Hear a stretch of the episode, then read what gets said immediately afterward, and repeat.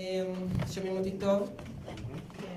אז האמת היא שהפאנל הזה היה לו ביקוש מאוד גדול. אני באופן אישי חשבתי וביקשתי את החדר הכי קטן, וחשבתי שסביבה, אה, כל העניין הזה של מדע, תמיד בחדשות, בעיתונות, הוא תמיד ככה נכנס לשוליים, ואמרתי שזה יהיה איזה סוג של ביטוי גם פה, אבל אה, מסתבר שלא. אמ, אז הפאנל שלנו באמת עוסק פייק אה, ניוז במדע ובשאלת העיתונות העצמאית בתחום הזה. אנחנו יודעים שהעיתונות המסורתית באמת, כמו שהתחלתי, ככה את הנושאים של אה, מדע, סביבה, אה, שמה בדרך כלל בשוליים כתבי סביבה, כתבי מדע, הם ככה תמיד כתבים, בדרך כלל לא תמיד, כתבים צעירים בהרבה מאוד מהמקרים. אין להם הרבה השפעה. והנושא שהוא קריטי, חושבת, כל העניין הזה של אה, סביבה צריך להיות מקום ראשון, המקום הראשון, אה, משבר האקלים, ולא כל מיני אה, עניינים של פיגועים. וכל מיני סיטואציות פוליטיות, וזה לא קורה. ומעבר לזה שבאמת יש לנו את העניין שהנושא הזה נדחק לשוליים, יש פה גם איזושהי תופעה שקורית בחדשות, בעיתונות, שהתחום הזה של אה, מדע מושפע, או המון פעמים גם כשמסקרים אותו הוא מסוכר לא כל כך טוב. אנחנו יודעים שחברות הפארמה, חברות המזון, חברות האנרגיה הן חברות סופר סופר חזקות ומלמעלה הן יכולות גם להשפיע, לא תמיד, אבל לפעמים הן גם משפיעות על אה, מה אנחנו קוראים בתקשורת. אה, ומצד שני אנחנו יודעים על תופעה של המון המון פייק ניוז שיוצאת מלמטה מאנשים, המון תופעות של אה, יצירת, אה, אני אפילו אגיד את זה בצורה בוטה, בוטה גופים שקריים שנותנים לנו המון דיסאינפורמציה וכל מיני הקמיטרס וכל מיני כאלה. ולכן יש פה איזושהי התמודדות שאני חושבת שהעיתונות העצמאית באה ככה באמצע לתת איזשהו פתרון. אז אני אציג את אה, חברי הפאנל. רגע, אני אציג גם את עצמי. אז אה, כן, רוב ה... אה, אז שמי טל חייקין, אני דיאטנית, אני מהפורום הישראלי לתזונה בת קיימא, זה פורום שגם הוא מתעסק בהנגשת ידע, הוא פורום מאוד עשיר מבחינת דיסציפלינות, ואנחנו ככה מנסים לתת את התמונה היותר רחבה של מזון בישראל, וגם אנחנו מייצרים סוג של מידע לתקשורת לפעמים, אבל לא גוף תקשורת. אה, אני קצת חולה, הקול שלי קצת עבד, אבל אה, אני מקווה שאנחנו נצלח את זה ביחד. אז יש לנו פה את בן הורוביץ, עם מדעת, את, את רועי, אני עם הפרעות קשר, את רועי בית לוי, שהוא מזווית. יש לנו את ארז גרטי, שהוא ממכון דוידסון אונליין. אה, ואת צורי אה, בריקנר, שהוא, מה, אני יודע? לא, נו, מה, שהוא גם קולגה. לא, אמרתי שהוא מדוידסון. אה, בן הורוביץ ממידת, זהו, פתאום שמעת בן הורוביץ, אז בן הורוביץ ממידת, סליחה. תכף הם יציגו את עצמם שוב. וצורי בריקנר, שהוא בעצם ממדע גדול בקטנה. עכשיו, כל אחד יספר טיפה על הארגון שלו, מה הוא עושה. אה, ואני אשמח גם שתיתנו ככה את הדגש על הנגשת ידע לציבור, החלק היותר אה, עיתונאי, עיתונאי, אוקיי? כן. אהלן, אה, אז אני בן הורוביץ, אני המנהל המקצועי של עמותת מדעת, יש לי PhD ממכון ויצמן. עמותת מדעת נוסדה בשנת 2014 בעקבות מה שהיה עם חיסון הפוליו. שמבצע שתי טיפות של משרד הבריאות, שבעצם החזיר את אה, חיסון הפוליו, וכמות הפייק ניוז הלכה למעשה, שהיה בתקשורת וברשתות החברתיות היה מעבר לכל דבר סביר, וזיהינו בעצם צורך, אה, או מחסור בגוף שיסביר, גוף מקצועי, שיסביר וייתן הסברה של מידע מהימן ואמין ונגיש לציבור, אה, וזה הצורך שאנחנו ממלאים. העמותה שלנו מורכבת מאנשי מקצוע, רופאים, מדענים, אחיות, אה, ואנשים שפשוט אכפת להם, כולנו מתנדבים, אה, כולנו עושים את זה בהתנדבות, ואנחנו בעצם אה, גדולה, מדברים על חיסונים. יש לנו קהילה בפייסבוק, ואנחנו נותנים הרצאות לקהל הרחב, לגופים מקצועיים, למי שרוצה, הרוב עושים את זה בהתנדבות, הרבה מההרצאות הן חינם, אנחנו משלמים לעצמנו על הדלק, ואנחנו פשוט מנגישים את המידע המדעי, רפואי, בריאותי, הכי מהימן והכי אמין שיש, והכי מעודכן. אנחנו לא קשורים למשרד הבריאות ולא לשום גוף אחר, אז אנחנו לגמרי עצמאים ובלתי תלויים. זה מה שאנחנו עושים, אנחנו עושים מה שאנחנו עושים במטרה להגן על בריאות הציבור ושכל אחד ייקח החלטות מושכלות על הבריאות שלו, של המשפחה שלו ושל הילדים שלו. הייתה דרישה מהקהל שאתם תגידו אם יש לכם איזשהו ניגוד עניינים, אז אני גם רוצה שתוסיפו את זה. כן, אז כולנו מתנדבים, כולנו עושים את זה בהתנדבות, למעשה אנחנו דמי חבר בשביל בעמותה. אז מה עשה? אני בעיסוקי יועץ מדעי רגולטורי בחברות קיימות. אין שום קשר בין זה להפך, אם כבר מבזבז, הולך למקומות כמו כאלה ונותן הרצאות על חשבון הזמן שלו. אתה רוצה להתייחס? אני אתייחס לדברים האלה. שלום, שמי רועי, רועי בית לוי. אני עובד באגודה הישראלית לאקולוגיה ולמדעי הסביבה. זו אגודה שקיימת כבר כמה עשרות שנים, יותר מ-40 שנה. היא התחילה באמת כאיגוד מקצועי של מדענים בתחום האקולוגיה ומה שנקרא אז מדעי איכות הסביבה. בגדול הסיפור של האגודה הזאת, שהם נפגשים פעם בשנה, מספרים אחד לשני בכנס חד יומי מה הם היו עושים. מדובר במדענים שלפחות באותה תקופה היו קצת בשולי המדע, הם לא היו מהמקצועות הנחשקים או המבוקשים ביותר. וזה היה בעצם הסיפור וההתנהלות של האגודה במשך עשרות שנים, עד שלפני כעשר שנים הוחלט על קו יותר אקטיבי, יותר יוזם, שבעצם המטרה שלו, שזה גם מה שאני עושה בעבודה שלי, זה לחבר בין הידע המדעי הזה שקיים בנושא הליבה של המקצועות האלה, לבין הציבור הרחב. זאת אומרת, המדענים האלה, זה גם תקופה שהיה אז תקופה של אל גור, ויותר התעוררות של התנועה הסביבתית והמודעות, גם בתקשורת וגם בציבור הרחב. אז המדענים באמת, הידע שלהם הוא לא, הוא עוסק בתיאוריה, אבל הוא משפיע באמת על החיים של כולנו, בכל דבר שנסתכל בו, בכל דבר שניתקל בו בחיי היום-יום. אז באמת הידע שלהם הוא רלוונטי ומשפיע גם על פעולות שלנו, גם על מה שמקבלי ההחלטות בישראל צריכים לדעת וצריכים ליישם. אז הוחלט באמת לקחת את הידע הזה ולחבר אותו באמת לסביבה, לציבור ולקהילות השונות. עושים את זה, אנחנו עושים את זה באמצעים שונים, דרך שילוב של מדענים בשירות הציבורי, אנחנו עושים פעילויות שונות של ועדות מומחים, שמנסות לפעול במקומות שיש פערי ידע, וגם בעבודה מול התקשורת, שזה באמת מה שאני אחראי עליו באגודה.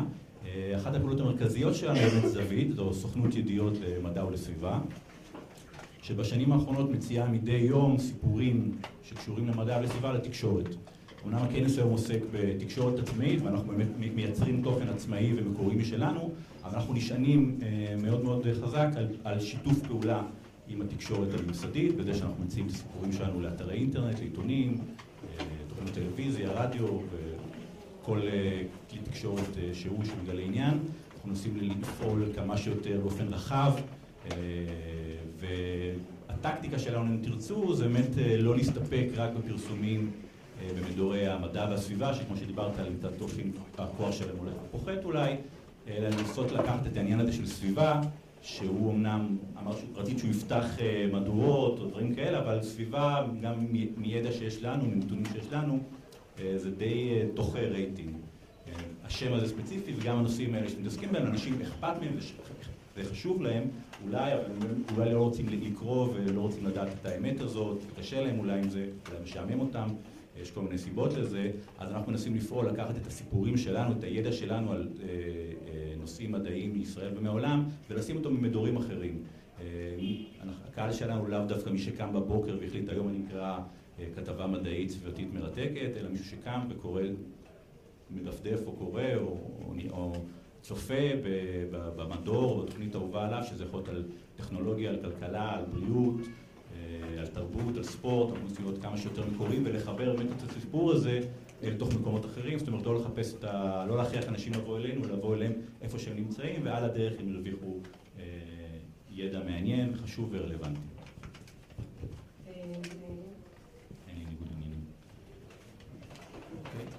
אז אה, שמי ארז גרטי, אני בוגר דוקטורט באימונולוגיה ממכון ויצמן למדע.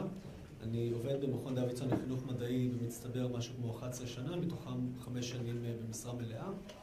אה, מכון דוידסון זו עמותה שהוקמה בידי מכון ויצמן למדע בתחילת שנות האלפיים, במטרה להוות סוג של מגדלור לחינוך המדעי בישראל. היא מאגדת את כל הפעילות החינוכית של מכון ויצמן למדע במקום אחד, זאת עמותה די גדולה, משהו כמו 150-160 עובדים. אה, אנחנו מתמחים בחינוך מדעי לכל, ילדים, תלמידים, קהל רחב, מורים, you name it. הצוות שאני מנהל זה צוות תקשורת המדע, צוות שהוקם לפני, שהקמתי לפני שלוש שנים, שהוא מבוסס על, אה, קבוצה של אה, אנשים, מדענים שיש להם יכולת הנגשת מדע בכתב או בעל פה. הצוות שלי מונה משהו כמו שבעה עובדים, חלק מהם יושבים פה בקהל. ומה שמשותף לכולם, שלכולם יש גם מצד אחד השכלה מדעית, מצד שני יש להם את הרצון והדחף הזה לחלוק את התשוקה שלהם מדע עם העולם. אה, באתר שלנו כותבים אה, גם החבר'ה מהצוות האורגני שלי, אבל גם סטודנטים למדעים ממכון ויצמן למדע, כל אחד אה, לפי תחום ההתמחות שלו. אנחנו מפרסמים משהו כמו בין 2 ל-3 כתבות ביום, מפיצים אותם בדומה לזווית לכל אמצעי התקשורת. חלק לא קטן מהם אכן מתפרסמות שם. והמטרה שלנו, המטרה, מטרת העל שלנו זה להגדיל את צריכת התוכן המדעי בישראל, מתוך הבנה שהשיטה המדעית, או המחקרים המדעיים, המדעיים הם כלי מצוין בשביל אה, לקבל החלטות. זה, זה הדרך הכי טובה שלנו להעריך אם ההחלטה שלנו יש לה ביסוס או לא, אם החלטה נכונה או לא, וזה גם לא בהכרח החלטות בנושאי בריאות, זה יכול להיות גם בנושאי אה, כלכלה, גם בנושאי אה, איזה, איזה משכנתה לקחת, המון מתמטיקה. השיטה המדעית היא למעשה כלי רב ערך אה, לקבלת החלטות, וזה הדבר שאותו אנחנו מנסים להפיץ. התכנים שלנו מתפרסמים גם ככתבות וגם אחרי זה הופכים להיות ראיונות והפקות משותפות ואנחנו משתפים פעולה באמת עם כל מי שרוצה לשתף איתנו פעולה.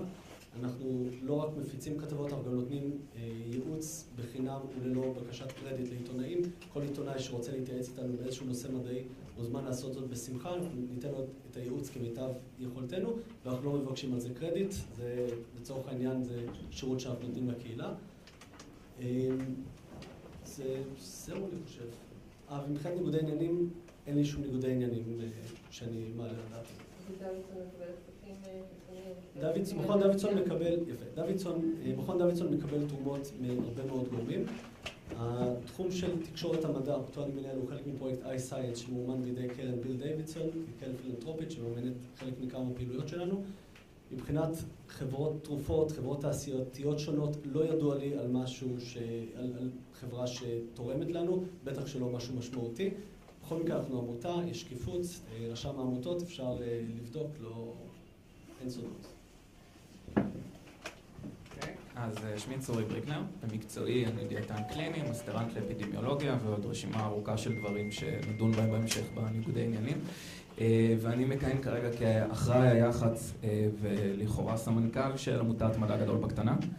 אה, עמותת מדע גדול בקטנה כעמותה הוקמה מלפני כמעט שנתיים. אנחנו דף פייסבוק שקיים, התחלנו יותר נכון כדף פייסבוק שקיים ברשת מאז 2011 אם אני לא טועה, כאשר אה, מאז 2014 אה, היו שינויי ניהול שלאט לאט התקדמו וקידמו את הדף למקום שהוא היום. אם אני לא טועה, כיום לפחות בפייסבוק אנחנו הדף הכי גדול מבחינת עוקבים ולייקים בארץ מבחינת תקשורת המדע. צורי בריקנר. לא, לא, בפייסבוק, על הדף. מדע גדול פסיק בקטנה.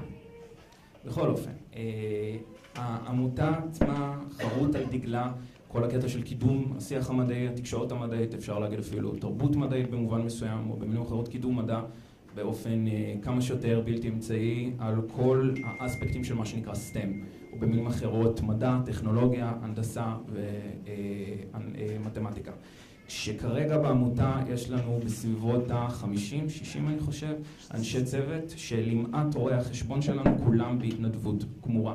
בין אם זה העורך דין שלנו, הגרפיקאים שלנו וכמובן צוות המדענים שעובד איתנו. כל מי שכותב בעצם את התכנים לדף אה, בפייסבוק, לאתר וכן הלאה, אה, כולם, או לפחות הרוב הגדול, עם, אה, לא, כולם, עם או מסטרנטים או עם מאסטר ומעלה, עם נוכחות מרשימה של לא מעט PhD ים, כולל לפחות פרופסור אחד וחברת צוות מן המניין, אם לזכור נכון, באוניברסיטת תל אביב. ההתעסקות שלנו באמת הסקופות מאוד מאוד מאוד רחבות, נוגעות גם בתחום שאני מתעסק בו, תזונה, יחד עם קולגה דיאטנית נהדרת שאיתנו, ברפואה, בהנדסה, במתמטיקה, מה שתרצו. כשהרעיון הגדול הוא שבגלל שכולנו עצמאים מתנדבים ובעצם באים נטו מהשטח המדעי אה, ולא רק, מנסים בעצם להנגיש את זה בצורה כמה שיותר אה, כיפית, מגניבה, אבל עדיין בלי לוותר על המקצועיות שלנו בעסק הזה, שאני בטוח שנדון בזה בהמשך בפאנל. אה, מעבר לזה, כן נציין ניגודי עניינים שאני אסביר אותם היטב. אמרנו שלוש שנים אחרונות, שלוש שנים אחרונות כן, לפחות בשנתיים וחצי מהם או משהו בסגנון, קיבלתי כסף מחברת יוניליבר עבור קידום אפליקציה שהמטרה שלה זה יצירת קשר בין מטופלים למטפלים.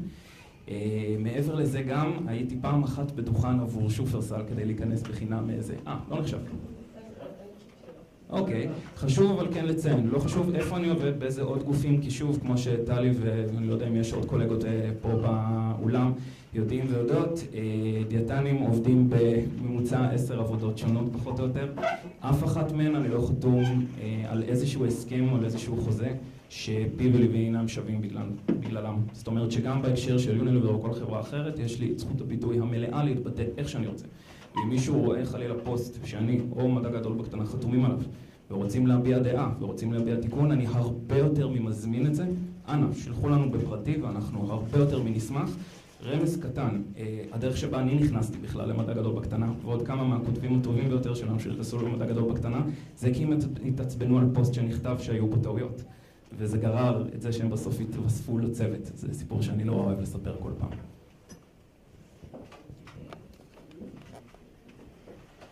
מעולה, תודה רבה. אז האמת שנראה לי שאנחנו ככה... אולי אני אשאל אותך, בן, כי יש פה שתי... אני ככה טועה לגבי העשייה השונה של דוידסון ומדע גדול בקטנה, אבל אולי בן, אתה תוכל לספר לי קצת איך אתה רואה את ההבדלים בין, ביניכם.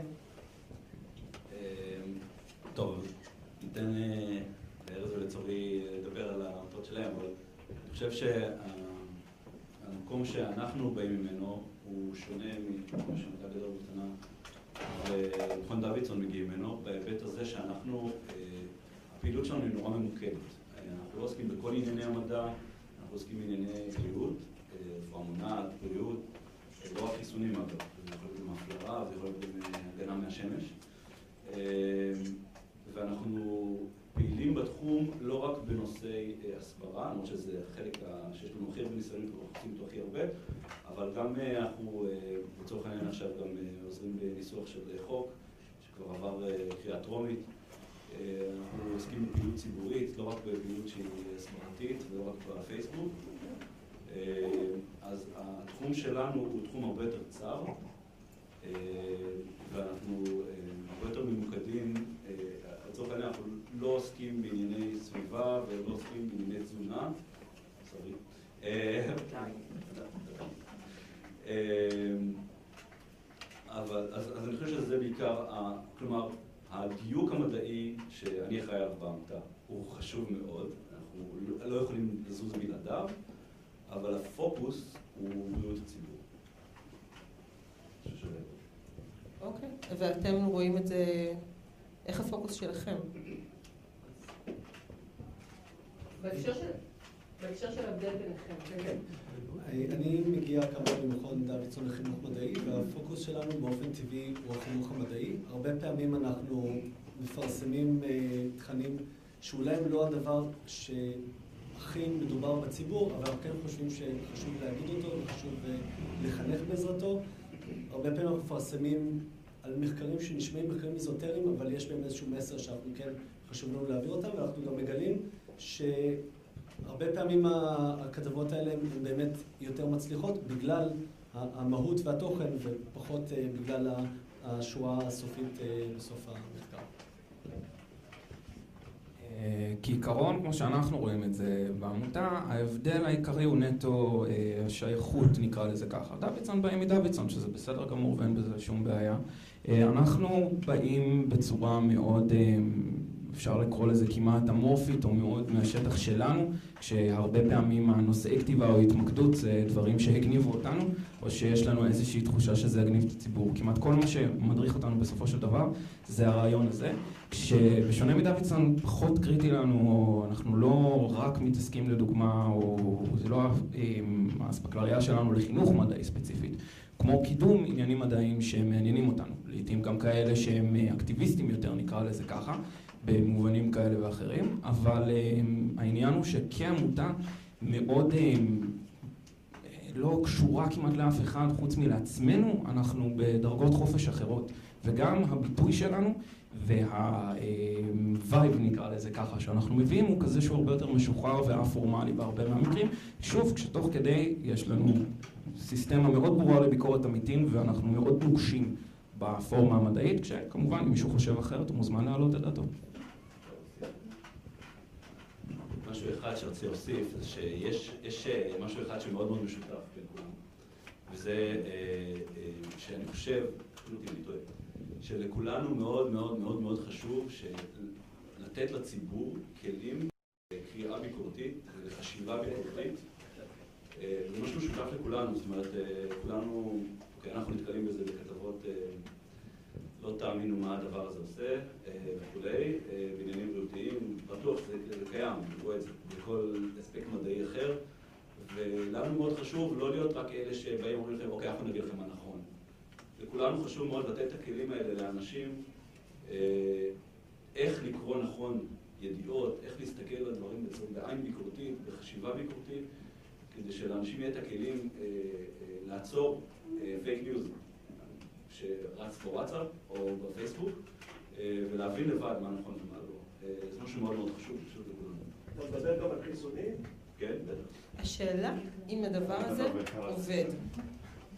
השאלה אם אתם בעצם לא מדברים לבועה כבר של אנשים שרוצים אתכם, כי קורה משהו מתחת לפני השטח שסופר מתנגד לכם, ולא רק זה שמתנגד לכם, אתם נתפסים כמגדל השן האצטלה האקדמית הזאת שלא מחוברת לציבור, והטקסט שבו אתם מדברים המון פעמים גורם לאיזשהו, אלה יהירים, אלה מתנשאים, אנחנו לא מתחברים לזה.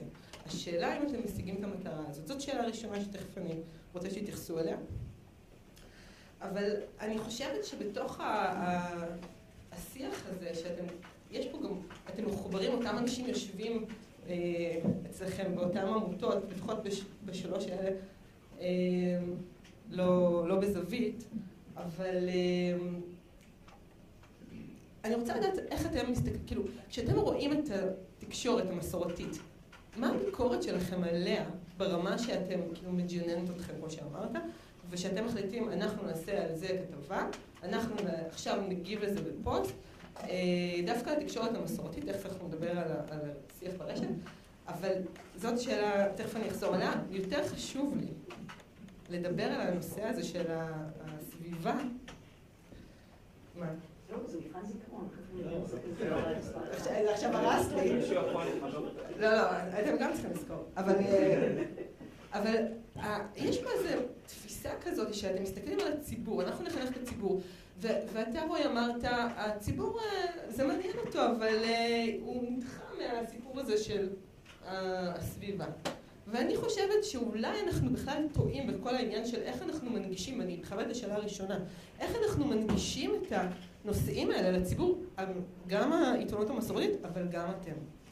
כי להגיד, המשבר אקלים, זה הסכנה הכי גדולה שיש פה, זה הדבר הכי, כאילו עכשיו, קורה.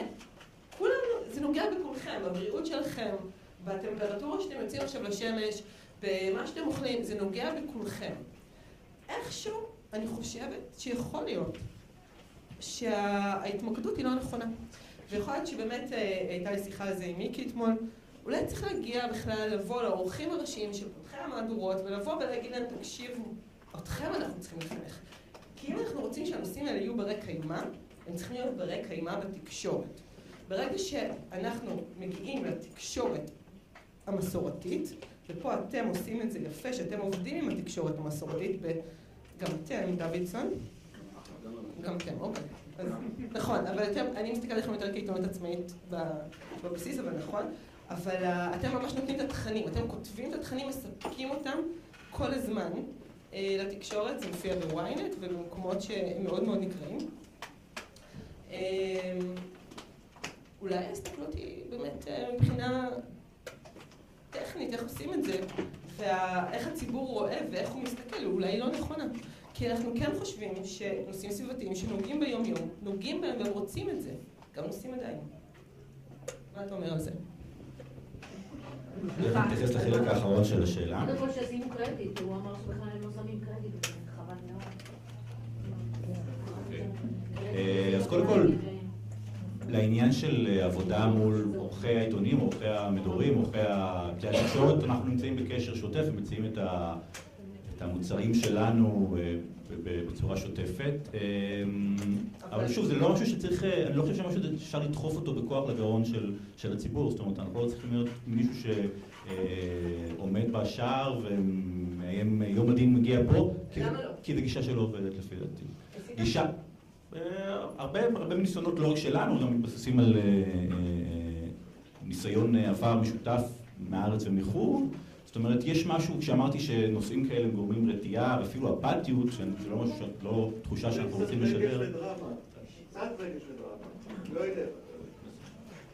כן, אני חושב שרק, להשתמש רק בכלי אחד מארגז הכלים שיש לסיפור עיתונאי, אה, זה מקביל ומצמצם ואומר, אוקיי, הנה, את הצעקה הזאת כבר שמעתי, אני יכול לשים אותה בצד. יש לזה גם התנגדות אה, פוליטית, שהתחילה לא פה אבל מגיעה לפה, זאת אומרת, מתחלק לאיזשהו ימין ושמאל דמיוני בנושא ספציפית של משבר האקלים.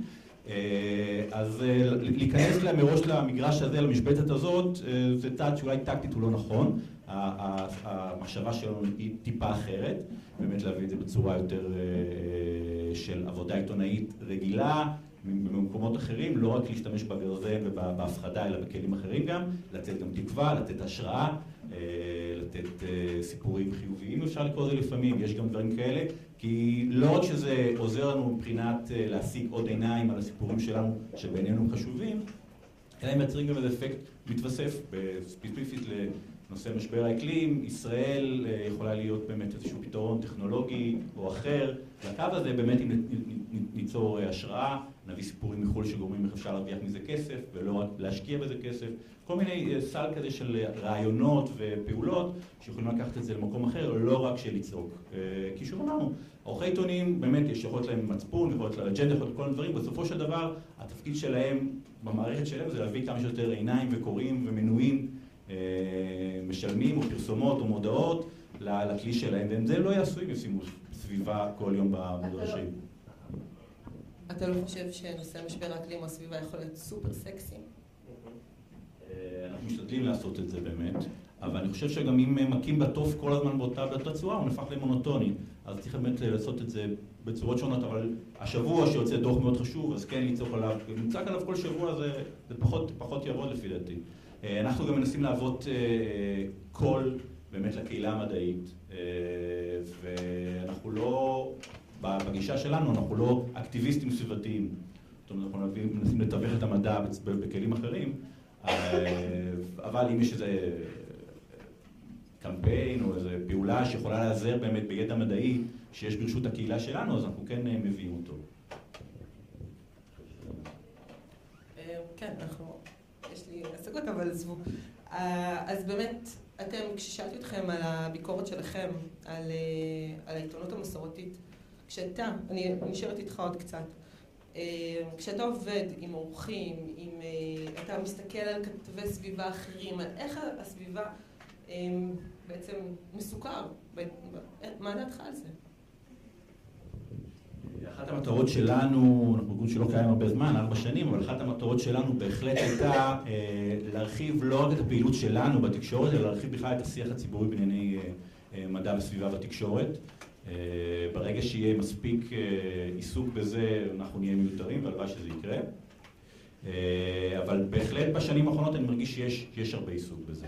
העיסוק הזה גדל, אני לא לוקח בוודאי את כל הקרדיט עלינו, אבל יש משהו באש הזאת שבוערת, ובזה שעורכי מדורים, אתרים, רואים שאנשים מגלים באיזה עניין, נכנסים לזה, הקליקים עובדים, שזה גורם באמת, שזאת ההשראה שדיברתי עליה, אה, זה גורם לעיסוק אה, נרחב. שוב, אני שמח מאוד שזה יוצא מהתחום הצר של מדור אה, סביבה או מדור מדע, ומגיע למקומות אחרים, וגם בזה אנחנו מגלים הרבה מאוד שיתוף פעולה של התקשורת המסורתית.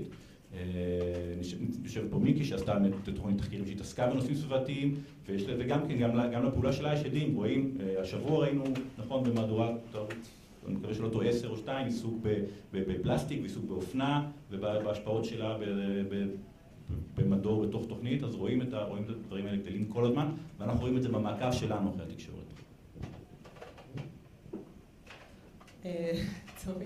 אמ, רציתי לשאול ככה, אתה, ואני גם, אולי ארז, שניכם תענו לי על העניין הזה, אתם מסתכלים על כל מיני תוכניות תחקיר, אתם הזכרתם פה את מיקי, אבל אתם בעצם המון פעמים לוקחים תוכניות ומבקרים אותם, אה, מבקרים אה, דברים שגם נתונים של משרד הבריאות, אה, האם אתם מרגישים ככה נוח לעשות את הדברים האלה, מה, איך אתם מסתכלים על תוכניות כאלה?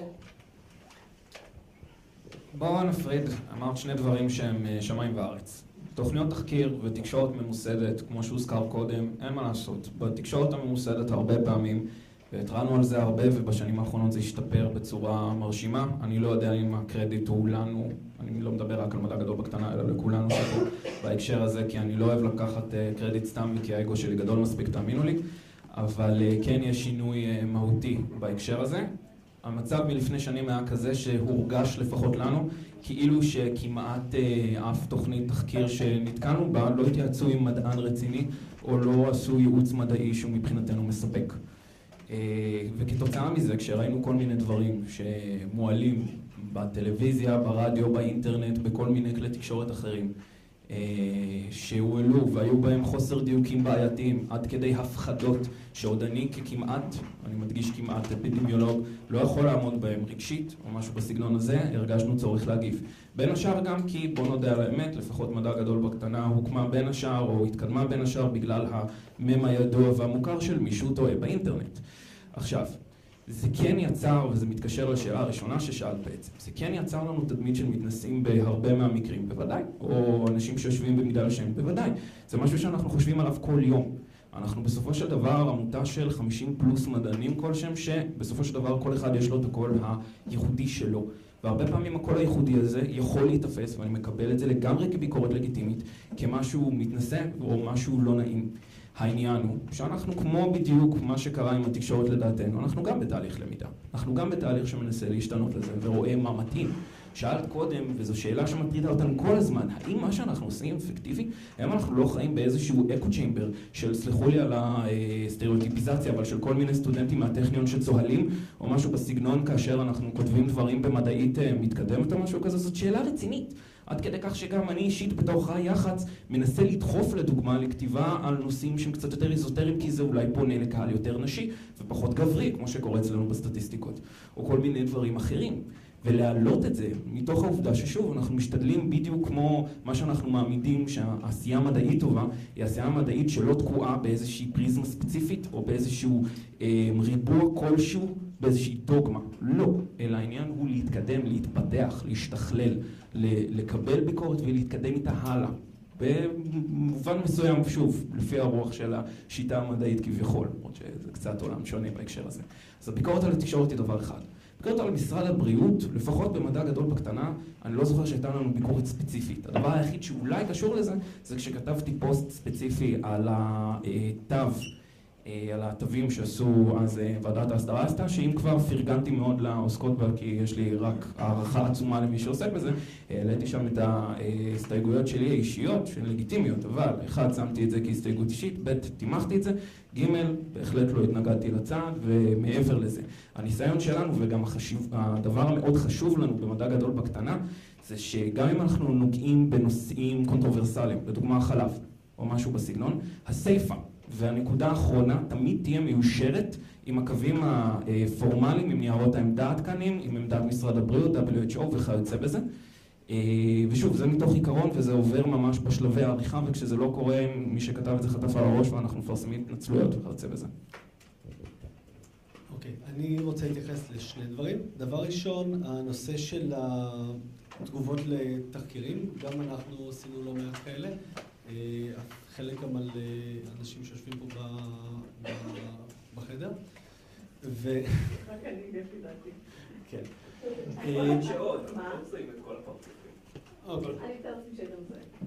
עכשיו, גם אנחנו, הרבה פעמים, מה, ש, מה שבמרכאות מדליק אותנו זה כשאנחנו נתקלים באיזשהן הפחדות או, חוסר פרופורציה בין הראיות המדעיות לטיעונים שמועלים. אנחנו מודעים, הרבה פעמים בטלוויזיה צריך כותרות וצריך רייטינג, הכל ברור, אבל יש מספיק... זה כנראה לא ברור לכם, כי אתם לא מבינים איך עושים טלוויזיה, זה נורא פשוט. אתם לא מבינים איך עושים טלוויזיה בפריים טיים. אתם לא יודעים מה עובד. אין בעיה, זה בסדר, זה אין בעיה, זה בסדר שמפחידים, אבל צריך גם. זכותנו להגיב ולהכניס את הדברים לפרופורציה הנכונה. אם למשל אה, מישהו עושה השוואה בין הקניקייה לסיגריה, או בין סוכר להרואין, אז כן צריך להכניס את זה לפרופורציה הנכונה. בין סוכר להרואין. בין סיגריה לנקניקייה לסיגריה. בין נקניקייה ל... סיגריה. לא אסבסט, אסבסט זה לא, ממש לא.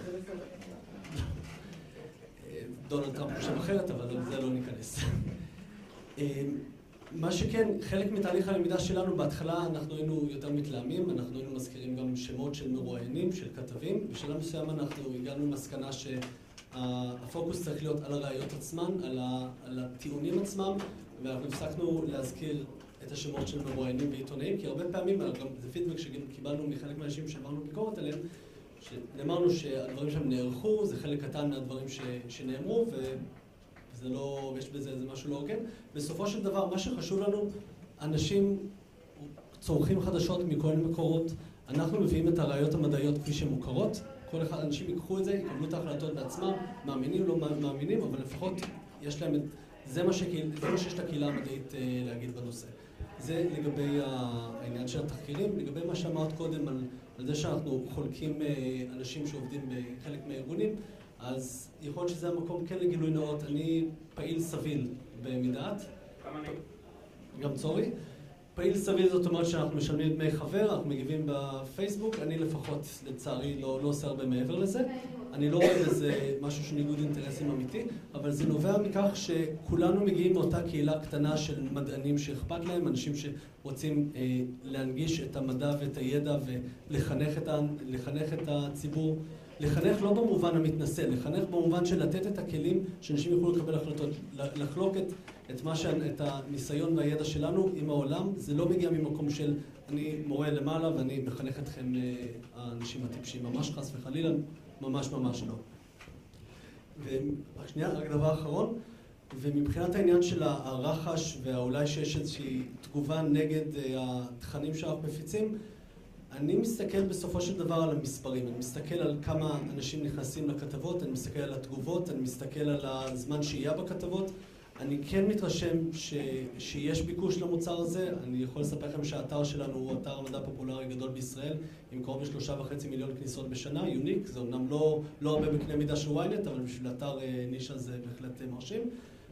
שליש מהכתבות שלנו מתפרסמות בעיתונות, אנחנו רואים את התגובות, אנחנו רואים שיש לזה ביקוש, אם לא היה לזה ביקוש זה לא היה עולה לראשי למעלה בוויינט, ואנחנו מאוד מאוד משתדלים להיות קשובים מה עובד, מה לא, מה, מה, למה אנשים רגישים ולמה לא. הרבה פעמים אנחנו מפרסמים דברים שהם לא נעימים לקרוא ולא נעימים לשמוע, אבל זה לא שאנחנו לא מקשיבים, אנחנו ועוד איך כן. כן, אז אני רוצה להתייחס לשני דברים שאמרת. נתחיל ממגדל השן. אה, אני דווקא חושב שאנחנו באים ממקום אחר. אה, כן, אני חושב שבמידת אנחנו תופסים את עצמנו כמייצגים את הציבור אפילו. חלק מהציבור, אנחנו באים ממקום דווקא ש... אני חושב שחוץ מאחד שהוא בן 18, לכולם יש ילדים, אז... אה, אה, אז אה, אה, חוץ ממנו לכולם יש ילדים, כולנו באים מהמקום הזה של לדאוג לילדים, כולנו, כולנו מבינים את הפחדים שיש להורים ואת הסטרס ואת החששות ואת ההפחדות, אז כולנו באים מהמקום הזה, ודווקא מהמקום הזה אנחנו באים לציבור שפונה אלינו, או שמבקש את, את, את ההסברים שלנו ממקום האמפתי הזה, אז דווקא אני חושב שאנחנו אה, מאוד עובדים על זה, לא לתפס כרופאים מדענים שיודעים הכל ומנפנפים במאמרים. אה, זה אחד. עכשיו לגבי, לגבי הקשר עם התקשורת, זה דברים שמדליקים אותנו. אה, וזה נוגע בעניין ההפחדות גם, כי ככה עובדת טלוויזיה. אז קודם כל, אנחנו עובדים אה, צמוד עם העיתונות המיינסטרים. אה, כל כתבי הבריאות בקשר איתנו, איתי, עם הדוברת שלנו, פונים אלינו, שואלים אותנו על כתבות לפני שהם גם מתייעצים איתנו על נושאים בריאותיים, שווה להיכנס לזה, לא שווה להיכנס לזה, אם זה נכון מה שאומרים, לא נכון, עושים את זה מאחורי הקלעים גם בלי קרדיט, בכיף. אה, ומה שאותנו אה, מטריד, ואנחנו עושים את זה אקטיבית, מונעים את זה, ואני חושב שהייתה מאוד התקדמות בשנתיים האחרונות, זה כשדברים נוגעים בחוסר אחריות. וכשאני מדבר על חוסר אחריות, הכוונה היא אה, לפרסום בעמוד ראשון בידיעות אחרונות, חיסון השפעת לא עובד. אני מתכוון לאתמול כותרת באחת מהדורות החדשות של אה, החיסון לא יהיה לתינוקות. אה, כאילו כותרת שרצה, שהטקסט, מספיק הטקסט וזה כבר, והפחד או החשש שלנו הוא שברגע שפייק ניוז כזה מתחיל אה, לחלחל, אנשים יימנעו מלעשות מה שנכון לעשות, שזה לחסן את הילדים שלהם. ורואים שזה קורה בעולם. זה דבר אחד. דבר שני זה כל אותם דיוני בעד ונגד, שמביאים רופא או מדען ומביאים הורה נגד חיסונים או לא, לא נגד חיסונים, כאילו הדעות שלהם שוות ובעד ונגד, וזה משהו שאנחנו מסרבים להשתתף בו, וקוראים לעיתונאים לא לעשות אותו, ואנחנו רואים שיפור עצום בזה, אה, עד כדי כך שלפני שבוע היה רעיון שרצו להעלות אה, חבר עמותה לרעיון בגלי צה"ל, כזה רעיון, אה, ואנחנו לא הסכמנו לעלות, וקראנו גם לאחרים, לאנשים מקצועיים לא, לא, לא לעלות, ובאמת אף אחד לא עלה. אה, ובאמת אותה קריאת הציונים הייתה לבד. אה, ואני חושב שזה המיקוד, זה ממש... היא דיברה לבד, היא נכחה, אבל... אז אני אסביר למה זה קורה. כי מה שקורה כשמעלים אה, שתי דעות, כאילו שתי דעות, זה בדיוק מה שקורה, כאילו יש שני אנשים שאומר, תקשיבו, החיסון הזה הוא, אה, אה, לא בדקו אותו מספיק ולא חקרו אותו ולא יודעים עליו והוא בכלל לא עובד ואני מכיר מישהו ש... ואז מגיע רופא ואומר, זה לא נכון, זה לא נכון. עכשיו יש פה שתי דעות. וגם אם, אם אה, עכשיו הצופה לא היה בטוח שאם יש פה משהו, לא עכשיו אומר, נכנס ספק. נכנס, אולי באמת יש פה משהו. ואין שום דבר, זה פשוט ערימה של שקרים ואגדות שאנשים פשוט מדברים ואומרים בחוסר אחריות. ואז פה מתבטא חוסר אחריות של גוף התקשורת, שבא ואומר, רגע, למה אני מפרסם משהו שהוא לא נכון? למה אני נותן במה למשהו שהוא לא נכון, ועלול לפגוע בבריאות הציבור? יש לזה דוגמאות, אה, זה קרה באירלנד, עם חיסון הפפילומה, גם היו ירידה מאוד חדה באחוזי... גופים כמונו קמו, יצרו שינוי גם בתקשורת, ואחוזי החיסון באמת עלו. דברים שקרו, יש מספרים, רואים את זה קורה. ואנחנו רואים את זה גם, כשגופי התקשורת הם אחראים, ולא נותנים במה לדברים לא נכונים שעלולים לפגוע בבריאות הציבור, יש לזה, יש לזה אימפקט. אז הדברים שמדליקים אותנו הם אה, דברים שבהם אנחנו מרגישים שהתקשורת אה, פועלת לא באחריות, ואני חייב להגיד שאנחנו מקבלים פידבק מעולה מעיתונאים שמאוד בעדינו, מאוד מסכימים, עיתונאים בכירים. אה, בארץ, מהבכירים בארץ, אה, מאוד משתפים. אני באופן אישי יכול להגיד שיש עיתונים שנותנים לי טלפונים של עורכים ומפיקים, תדבר איתם, כאילו, נתנו לי לפני חודש טלפון של מנכ"ל ערוץ 10, רק שתדבר איתו, כאילו, תדבר איתו ישירות. שזה עובד. זה הדברים שכאילו מדליקים אותנו בתקשורת המיינסטרית.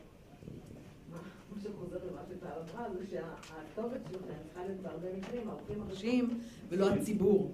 כלומר, אם אתם, אתם צריכים לפצח אותם, והרבה פעמים מה שאתם עושים, כדוגמת אה, אה, מאמרים אחרי תוכניות, כמו שאני ספגתי, של מדע גדול בקטנה של עשרת אלפים מילה על תוכנית המערכת, שנכנסת לכל פריים בזה, ובסופו של דבר מה שאתם יצרתם אצלי זה לגמרי אנטגוניזם כלפיכם. כי אני הרגשתי מותקפת ברמה שלא לא הייתה מגיעה לי, כי אתם לא ראיתם את התמונה הגדולה, שאתם לא רואים שלהביא תוכנית כזאת בפריים טיים של ערוץ 2 את הערך של תוכנית כזאת, ואתם לא רואים את מה שתוכניות כאלה בסופו של דבר עושות, ואת זה שהיום בגני ילדים לא משנעים אה, אוכל חם בקופסאות פלסטיק בגלל התוכנית, בגלל הזליגה של הפטלטים, או דברים מהסוג הזה שקורים, ושאנשים משנים את, את, את הצריכה שלהם בגלל תוכניות כאלה, אז אתם לא רואים את זה, אתם מתעסקים בקטנים, אתם יושבים ובודקים את התוכנית פריים ביי פריים וזה וזה, ובסוף מה שיוצא מזה, איך אתם לא לקחתם עורך מדעי משלנו, אנחנו. זאת אומרת, זה מה שבסופו של דבר עלה. לא, כאילו, כאילו אתם יורדים על זה שאנחנו לא לקחנו עורך מדעי, כשבעצם הסאבטקסט זה תפנו אלינו, אנחנו נספק לכם עורך מדעי כמו שצריך. אני רק, בסדר, אני רק, רק אומרת שלפעמים בירידה הזאת על תוכניות טלוויזיה, ואתם לא משיגים, אני חושבת, את מה שאתם צריכים להשיג, כלפי מי שעושה את הטלוויזיה הזאת, כי, כי ביקורת כל כך פרטנית וקטנונית הרבה פעמים, אם כן העוף של השומן, העוף, השומן בעוף, אני סתם נזכרת בדברים ש... שפשוט כאילו, הלו, תסתכלו על התמונה הגדולה, תסתכלו מה תוכנית כזאת עושה. ועוד דבר אחד רק אני חייבת להגיד, בנושא של לחנך לראייה ביקורתית, אז אני חושבת שגם צריך לחנך לראייה ביקורתית של מחקרים. כי אנחנו בעידן שבו 80% מהמחקרים הם biased, כנועים, מישהו מממן אותם, ואף אחד לא יודע את זה. ואנחנו כל יום שני וחמישי יש איזה כותרת על מחקר אחר, ואף אחד לא אומר לנו, ואף אחד לא אומר, אז בדיוק, אז אף אחד לא אומר לנו שמועצת החלב ימנע את המחקר הזה.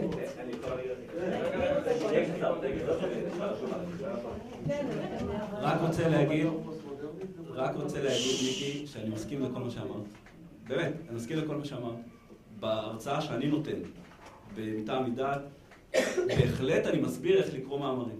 איפה להסתכל, מי, מי נתן כסף, ומי הכותבים, ומאיזה אוניברסיטה, הכל אני מסביר הכל, בטח. זה מה שאני עושה בתור מדע, כן? אז זה משהו שאני חושב שבטח זה כלי שאחלה, ואנחנו רואים, יש, עשינו בכנס שלנו, עשינו סדנה לקריאה של, של חומרים, זה משהו שמאוד חשוב לנו. ומבחינת האורחים, את גם צודקת במאה אחוז, אני יכול להגיד מניסיון שלנו, שעשינו, שלינוי בר גפן עשתה תוכנית על חיסונים. אחלה, אנחנו עובדים עליה. אה, זה הדדי. אה, אה, עבדנו איתם. זאת אומרת, אנחנו מבינים איך זה עובד, כתבי הבריאות פונים אלינו, עובדים איתנו. אני יכול להגיד לך ששולחים לי כתבות שאני אעבור עליהן לפני, אנחנו עושים הכל לפני. קורה שמפקששים, ואז אנחנו לפעמים נכנסים, ואני יכול, לפחות אני יכול להגיד, למשל רותם אליזר, הכתב הבריאות של ידיעות אחרונות, כשאנחנו עולים על משהו לא נכון שהוא כתב, הוא מתנצל והוא מפרסם התנצלות והוא הכי אחלה עם זה בעולם. אני לגמרי מסכים שצריך לעבוד עם. אין פה בכלל ספק, וגם עם אורחים, שזה סופר חשוב, כי האורחים בסוף יש להם את הכוח. לא משנה אם הכתב יעשה כתבה נהדרת, בסוף העורך ייתן את הטוויסט ואנחנו נדפק. מסכים לגמרי, אנחנו מבינים שככה זה עובד, ואני יכול להגיד לך גם שזה גוזל מאיתנו המון אנרגיה שלא חשבנו שהיא תגזל מאיתנו. כי אנחנו רגילים להתעסק דברים אחרים. שנייה לפני שאני מעבירה, אני מעבירה, אני מעבירה, מבטיחה. אני רק באמת רוצה ככה גם לדבר על העניין הזה של אה, בריאות הציבור, כי אני חושבת שצריך לשים את מה שמיקי אמרה. המון פעמים יש תחושה שדיברנו על מגדל השן, גם, אתה הזכרת גם את מגדל השן וגם את בריאות הציבור ב, לפני שככה כל הסיפור הזה התחיל. אה, יש הסתכלות על המדע פרופר, כאילו מטהר, מקדשים את העניין המדעי, המון פעמים על חשבון התמונה הכללית, מה שיכול לפעמים, זה ככה בחוויה שלי, אני אומרת את זה בתור אשת מקצוע וככה מסתכלת מהצד, על חשבון הבריאות הציבור, על חשבון התמונה הכללית, בדיוק כמו שמיקי אמרה, המון פעמים כדי להגיד זה לא מדויק, אנחנו לפעמים שופכים את התינוק עם המים. אני יודעת שאתה לא מסכים.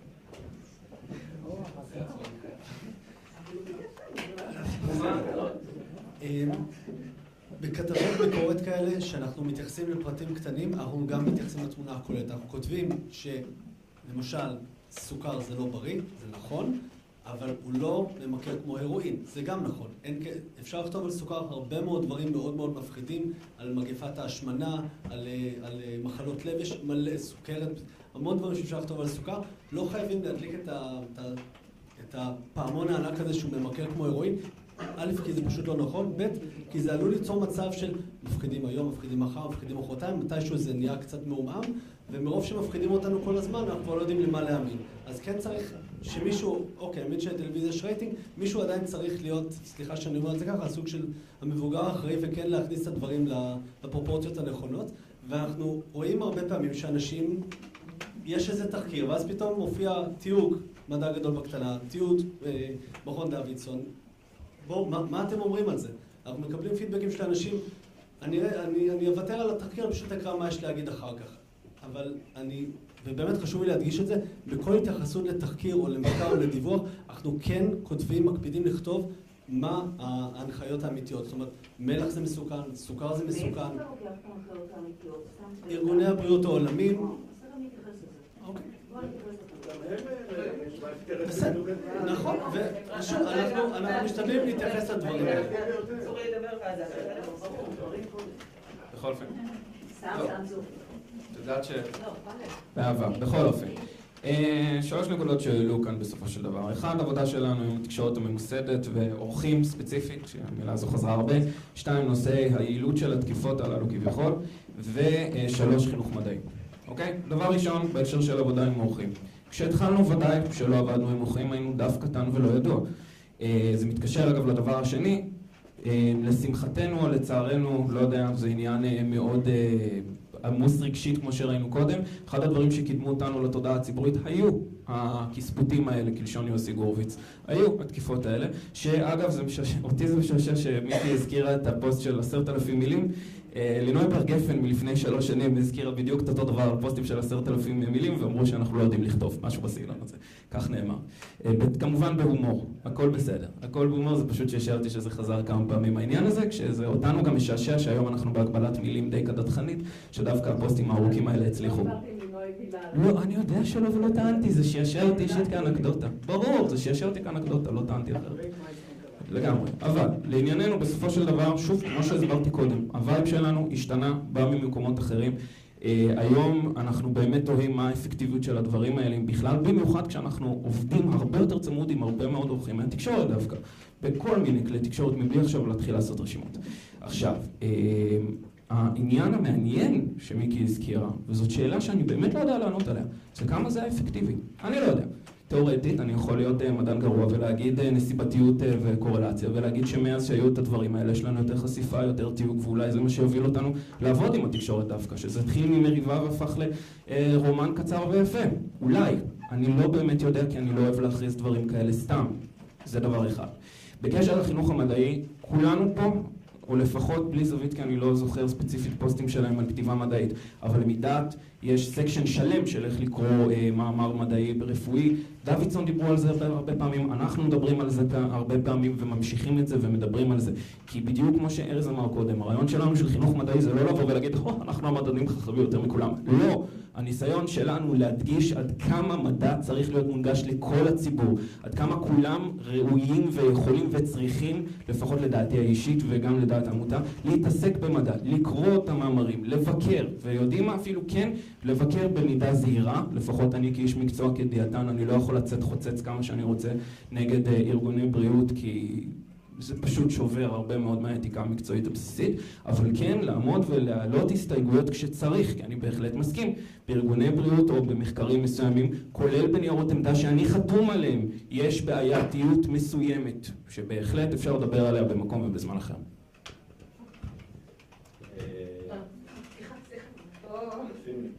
אה, אני אגיד לך מה, אה, יש משהו אני רוצה לחזור לנושא הקודם. אמ, אתם באמת כותבים פוסטים בפייסבוק, אבל השלב הבא שאתם צריכים לעשות, וכולנו צריכים לעשות, זה לכתוב סיפורים עיתונאיים. כי זה מה לעשות, מה שאנשים אה, רגילים לקבל, ככה הם רגילים אה, לאבד את זה, אה, להפנים את זה, זה נוגע להם איפשהו, הסיפור הזה. אה, מה שאנחנו מאוד נזהרים ממנו זה מין אה, כתבות סקירה כזה על תחום. אה, ממטאור בשמיים, מינרל באדמה, חיסון, מה שזה יכול להיות, הכתבות סקירה האלה הן באמת יוצרות איזה סוג של... זה חשוב. זה כאילו מעניין, זה כאילו, זה, אני אעשה על זה לייק אפילו בזה, אבל כשיש את הסיפור שאתה באמת מפעיל בו כלים אחרים, שזה פנייה באמת לרגש, זה יכול להיות הפחדה, זה יכול להיות כל רגש אחר, פנייה לאיזה סוג של אחריות הורית, איזושהי אחריות כלכלית, איזושהי כדאיות, מה יוצא לי מהסיפור הזה, זה מאוד חשוב. וזה באמת במבוא הראשון של עיתונאי שמגיע למערכת עיתון, הוא יושב לשיחה עם עורך של מדור של עיתון, חשוב להגיד באמת מה, מה יוצא לקהל, לקורא, האחד הזה שאתה מכוון אליו, מה יוצא לו מהסיפור הזה. וזה באמת המגדלור שלנו, זה שבכל פסקה, בכל סיפור שאתה יוצא, יש מה יוצא. המה יוצא הוא לא רק, הנה למדת משהו חדש על העולם, כי זה... הרבה דברים אנחנו לומדים בעולם והם נשכחים, אלא באמת, בגלל זה אנחנו מנסים בסיפורים שלנו לבדוק סיפור עיתונאי. אצלנו כותבים גם כן, אני לא מתחום המדע, אני מגיע מתחום התקשורת, אצלנו אבל מי שכותבים את הסיפורים הם באמת אה, מסטרנטים, דוקטורנטים, דוקטורים, אה, ואנחנו נותנים להם באמת כמו איזה בית חולים או אוניברסיטה, נותנים להם הכשרה תוך כדי תנועה, שבהם לומדים לא רק אה, איך לקרוא מחקר ולספר עליו בצורה של הנגשה מדעת, אלא איך לבנות סיפור. סיפור כולל גם לדבר עם מקורות אחרים. עם אה, מדען שחקר את הדבר הזה, אבל גם עם הפקיד שיושב במשרד הבריאות ואמור לעשות עם זה משהו. ברגע הזה אתה יוצר משהו שהוא יותר מין, תראו מדע, אה, מחקר מעניין ותקבלו עליו סקירה, שיש בו משהו גם כן איזה חד גוני, איזה מחקר אחד, שניים, שלושה, אה, אנחנו רואים פה את התמונה איך היא, איך היא מתקבלת בשטח, מה הפעילות, בש... איך, איך זה משפיע על, ה, על, ה, על מקבלי החלטות, אה, ו, ומדען כזה ומדען אחר. ברגע שיש סיפור יותר באמת אה, שלם, על פי איזה אה, כלים שאנשים רגילים אליו, כלים עיתוניים של סיפור, יהיה בזה משהו הרבה יותר אפקטיבי, וזה מה שאנחנו מאמינים בו. אה, ובגלל זה אנחנו לא עוסקים למשל בתקשור, בביקורת תקשורת. אה, שוב, אפשר, אפשר להרוויח מזה אה, רייטינג ודברים כאלה, אבל אנחנו, אנחנו רוצים לעשות את התוכן שלנו, את התוכן שלנו, המקורי שלנו, לא, לא לטפס על כתפיים של ענקים כאלה או אחרים, אלא באמת ליצור איזה משהו שהוא, שהוא שלנו, עם איזה DNA שלנו, שהוא לא רק אה, מחפש למצוא טעויות, אלא ליצור תוכן שיש בו איזה ערך לקורא. קטן, ואז דורית, כי ביקשה. נאמר פה הרבה על, על זה שצריך לכתוב על דברים שמעניינים את הציבור. הכתבות, זה, זה דבר שהפתיע אותנו לגמרי, הכתבות שהן הכי פחות מצליחות באתר שלנו, אבל כשהן מתפרסמות בוויינט הן קופצות למעלה וה, והפידבקים שאנחנו מקבלים מהם בהתאם, זה דווקא כתבות על ההיסטוריה של המדע, כל מיני סיפורים על כל מיני מדענים מהעבר הרחוק, או הוכחות מתמטיקה, דברים שאנחנו לא חשבנו שהם מעניינים מישהו, ומסתבר שכן. אז יכול להיות שאנחנו צריכים באמת אה, לחשוב שמה שמעניין את הציבור זה לא בהכרח מה שאנחנו חושבים שמעניין את הציבור, ו, ולהסתכל על הנתונים ועל הכניסות ועל התגובות, ומשם ללמוד מה באמת מעניין את הציבור. קודם כל, תודה לטל על הסשן המרתק הזה. אה, אני יושבת ככה ומסתכלת, אני כבר, שערותיי לבנות כבר הרבה מאוד שנים. אה, זה כאילו, התחושה היא שהידע יושב אצלכם. זאת התחושה. כאילו, מיקי הלכה לעשות תוכנית, לא, אני לא בקושי מכירה את מיקי, אבל היא עשתה- הלכה לעשות תוכנית. היא ראיינה אנשי מקצוע. עכשיו, אני יכולה להכניס אתכם לאולמות של 20, 50, 100, אלף, מדענים כאלה ואחרים, ותמצאו שם אה, חוסר תמימות דעים מטורף. עכשיו, כשאני שומעת שאתה מעביר ביקורת על איך קטלגו את הסוכר על בסיס המלצות של ארגוני בריאות, לא, אני הכתבים. סליחה, הכתבים שלך? אז זה מתחיל להדאיג אותי. ואני אתן לך דוגמה. אני בצעירותי, היו המלצות של ה-American Diabetes Association, הגוף ש... את, את גוף מדע, את הולך, כולם הולכים להמלצות של הגופים הכי מובילים בעולם. והם כתבו שם שאין בעיה לצרוך, להמליץ לסוכרתי לאכול סוכר, וצריך לעשות אחת משתיים, או להגיד לו, תיקח יותר תרופות היפוגליקמיות, כאלה שמורידות את הסוכר, זאת אומרת, אין בעיה. תאכל סוכר, ותיקח תרופות, שמה זה גורם? להשמנה מצד אחד, או לחילופין, תחליף, תאכל את הסוכר במקום פחמימות אחרות. שזה אומר, תאכל את הסוכר במקום נניח קטניות, שזה מזון שמגן עליך, כן? עכשיו, אני הייתי, דיאטנית לא, לא מאוד ותיקה, אפילו צעירה מאוד, ואני אמרתי, תשמעו, זה הרי מטורף, זה הרי לא יכול להיות, כן? אחר כך אירחתי אצלי את מי שעמדה בראש הוועדה הזאת, והיו לו דיונים. עכשיו, מישהו מכם מעלה על הדעת שתעשיית הסוכר לא הייתה קשורה לעניין הזה? רגע, סליחה, סליחה, תן לי, אני שמעתי אתכם, אה, אני, אני לא יודעת, אין לי עדויות על זה, אבל יש עדויות שמנהל מחלקת התזונה של הרווארד קנו לפני 30 שנה, נכון? ואתם יושבים בכל המקומות שלו, ואתם אומרים, הנה, יש לי מחקרים, לא היה גילוי נאות ש... שקנו אותו, נכון? זה גם לא הופיע במחקרים. מה שאני מנסה לומר זה, הנושא של בריאות הציבור הוא באמת קריטי. ולא בטוח שכל מיני כאלה פוסטים שעושים, אה, שהם בעיניי חצי פופוליסטים, בעיניי, שעושים קריירה אולי אה, מסוימת, הם אלה שמשרתים את בריאות הציבור. צריך לעשות את ה... לקחת את ה... כל, המד... את כל המידע הזה, וגם אנחנו, הפורום הישראלי לתזונה בת קיימא, אנחנו הגוף שמנגיש היום את המידע המבוסס evidence based סביב שרשרת המזון, כן? אבל לבוא ולומר שאנחנו יכולים על כל דבר, צריך לראות את התמונה הכוללת ולחשוב, ודיברת על נקניקייה למשל, כן? אה, כמה אנשים מתים מהרואין בעולם בשנה? גם אני לא. אבל אני בטוחה שמסוכר מתים הרבה יותר. אבל, ודרך אגב, אני לא חושבת שסוכר הוא הבעיה.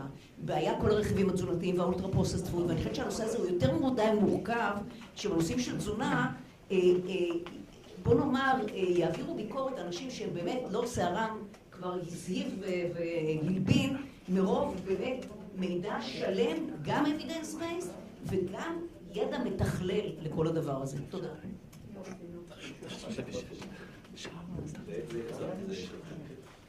רק רציתי להגיד שמבחינת מידת, באמת שמשהו בתור בן מדען ומשהו בתור מידת, מבחינת מדע חשוב לי להגיד ש... אגב, זה מאוד, אני מקבל את זה מאוד כביקורת, זה שאמרת שאת מרגישה שהידע אצלנו, זה מאוד כישרון שלנו. לא, אם אתם אלה שמבקרים את כולם, נניח, אני סתם אומרת, אם מיקי, שבאמת עושה שירות לבריאות הציבור, שהוא שירות בעיניי, שאני מורידה את הכובע, כן? שאני כל העשרות שנים שאני עובדת, היא עושה שירות הרבה יותר משמעותי. אז אני חושבת ש... הרי היא הלכה להתייעץ גם עם מדענים, נכון? זה מה שאני מנסה להגיד. לא, מספיק כבר. אנחנו כתבנו את התחקיר עליה, אני כתבתי אותו אישית. עם כל הכבוד. בוא, בוא לפה, וכמות. השטויות שהיא בוא כתבה לפה. שם, אני יושב שם שומעים אותה, כן. יש לי קול מספיק חזק. שלום לכולם, יומירן ניסן, מנכ"ל מדע גדול בקטנה, היי. אה, אז בוא לפה. אני לא צריך- אני לא צריך את זה, עם כל הכבוד, תקשיבו רגע. והיא ראיינה את צ'יזיק, היסטוריון של מזון, לא תזונאי, קל היה לפרק את כל הטענות שלו מדעיות, את אה, עוד כל מיני מומחים מטעם עצמם, הנמיכה ככה את כל האנשים, לקחה, עשתה ניסוי של צ'יפס, היא לקחה את הפוגן וזה, תקשיבו, לא, אפס- לקחתי- אפס אמת מידה מדעית. לקחתי צ'יפס ממקדונלד. זה, אפס אמות לא, מידה מדעיות. בוא תדייק. תדייק. לקחתי צ'יפס של כתבתי את זה מקדונלד. לפני שלוש לא שנים, אני לא זוכר. מילה במילה. אז אני אומרת לך, כי בזה אתה לא דייקת, אז לפחות תדייק גם אתה. לקחתי frame by frame, ישבתי משהו כמו 15 שעות על התחקיר, תחקיר במרכאות. פירקתי אותו, פרקתי. אני בתור סטודנט לתואר, בתור סטודנט לתואר, סליחה, בתור סטודנט לתואר שני אז כולה, היה לי, היה לי ממש קל, ממש קל לפרק את כל הטענות המדעיות שהיו שם. שנייה רגע. המסקנה לא זוכרת. המסקנה שלי, לא המסקנה לא שלי לפני שלוש שנים, כן. שעשיתי את זה, כן. כבר עברתי מאז עוד כמה כן, דברים, כן, אמ, אז עוד היינו יחסית דף קטן, היום אנחנו 120 אלף אנשים, כן. זה שדבר ראשון, עובדה שמאז בכל תחקיר בגדול שמיקי ואחרים עושים, אני לא רוצה ספציפית, אוטומטית מתייגים אותנו, כי יודעים שאנחנו נדע לפרק את זה אם צריך. זורי עשה את זה בעצמו, אחרים גם. אמ, המסקנה היא שפופוליזם והפחדות, עם כל הכבוד, הם מיותרות. העולם מפחיד, כן? ארז דיבר על זה, צורי דיבר על זה, העולם מפחיד, סוכר עושה נזקים, מה- מה מה זאת אומרת עושה... מפחיד? תגיד לי, ש- ועידת האקלים אתמול דיברה על זה, שיש... אני לא מבינה- שנייה, אני לא מבינה מה זה שנייה, מפחיד, שנייה, את אני כל פעם, יודעת. סליחה, את- את כל פעם נותנת, את כל פעם נותנת, עם כל הכבוד, אה, נאום ומזכירה דברים לפני 30 שנה, זה לא זה לא העניין. העניין הוא שהיום, הכלים המדעיים שיש לנו והידע המדעי שיש לנו והביקורת המדעית שיש לנו הם מטורפים. על כל מחקר כתוב מי מימן אותו, בסדר? אין מחקר, אני עושה מחקרים, כתוב בסוף אה, funding by ERC, funding by אה, מועצת החלב, funding by בלה בלה בלה. כל מחקר. מי זה מועצת החלב בכלל? הם רמאים. גדולים. סתם דוגמה. רגע, בואו, כולם רמאים, אז מה? אז תגידי לכולם ככה. כל כל תרופה שאי פעם לקח מונה על ידי חברת תרופות. אז רגע, רגע, רגע, רגע, שנייה. רגע, שנייה, שנייה. אני מנהלת פה את הפאנל שנייה אחת. בואו נעצור שנייה, רגע. הכוונה היא, הכוונה היא שמי שפירק את התחקיר הזה, כולם היו אנשי מדע. לא רציתי מעולם, בזמן שכתבתי אותו, שתפנו אליי להתייעצות, כמו שהאשמת שתפנו אלינו. לא כתבתי בסוף, לא ביקשתי, לא שלחתי. לא יצרתי קשר. לא, לא, זו האשמה מאוד חמורה. לא, זו האשמה מאוד חמורה זה כלפיי לא- בתור הכותב, וזה? מעצבן. אוקיי, בסדר, בסדר, תמשיכו את זה אחר כך. אני רגע רוצה לדעת. מה, מה באמת, וזו שאלה שעולה, וגם שאלה... רגע, רגע. רגע, שנייה, שנייה. פירקתם תחקיר. לקחתם את זה מדע... זה מה שהוא אמר. שנייה. רגע. לק- לקחנו את הטענות שהיו שם. ונתנו מאמרים מדעיים רגע, רגע. עצרו. תקשיבו. בצורה הומוריסטית. whatever. לקחתם תחקיר, פירקתם אותו. תחקיר שהייתה לו איזושהי מטרה שמיקי רצתה להראות, שאנשים ייחשפו עם... ה- אני לא צריך... עזבו, עכשיו זה לא חשוב. מזון מעובד, מה- מסתדר באוכל שלנו? אני למשל, האמת היא בתור דיאטנית, אני מודה שאני לא לא ידעתי שמצפים את הלימון בחומר שהוא סוג של פלסטיק. שערה שהוא אינרטי, לא, לא, לא, לא, לא, לא, לימון לא, לימון לא. היא היא 900 ומשהו. לא משנה, זה לא חשוב, זה לא חשוב. אבל, רגע, בדיוק, אבל לא משנה. הרעיון הוא שיש דברים שפתאום פותחים את העיניים, ויש פה איזו תמונה כללית שמיקי רוצה. אתה אומר, יש פה הפחדה. עכשיו, כשאתה, מה, שהיה ש... בסדר, גם אני עשיתי קצת הפחדה ברשת, אני מודה. עכשיו, הרעיון הוא שיש פה שאלה, מה המטרה שלכם כשאתם חושבים על, ה- על הציבור הכללי? האם אתם השגתם את המטרה של בריאות הציבור, שאתם רק בטהרנות המדעית? מה שחשוב זה המדע והטענה טענה. זה מה שמעניין. כי בסופו של דבר, כשמישהו עושה תוכנית כזו, אז אני- אני רוצה לענות לך, אני הבנתי הבנתי לשאלה אוקיי. כבר לפני כמה משפטים. המטרה, אני מתנצל, אני בן- אני בן אדם כזה שלטף, המטרה בסופו של דבר היא א', דיוק מדעי, מדעי, דבר שני, ביקורת לא אה, רק על המדע, תאמיני לי, אנחנו שואלים ביקורת בכמות אינסופית, אלא גם לבקר את מי שכביכול בא לעשות איזשהו תחקיר או להעביר ביקורת. כי הרי בסופו של דבר זה להעביר ביקורת על תעשיית המזון, על תעשיית הזה. מי שדיבר שם, חלקם הגדול לא אנשי מקצוע רלוונטיים בכלל, וצריך להצביע על זה, שגם לאנשים שרואיינו שם, א', הם לא אנשי מקצוע, ו...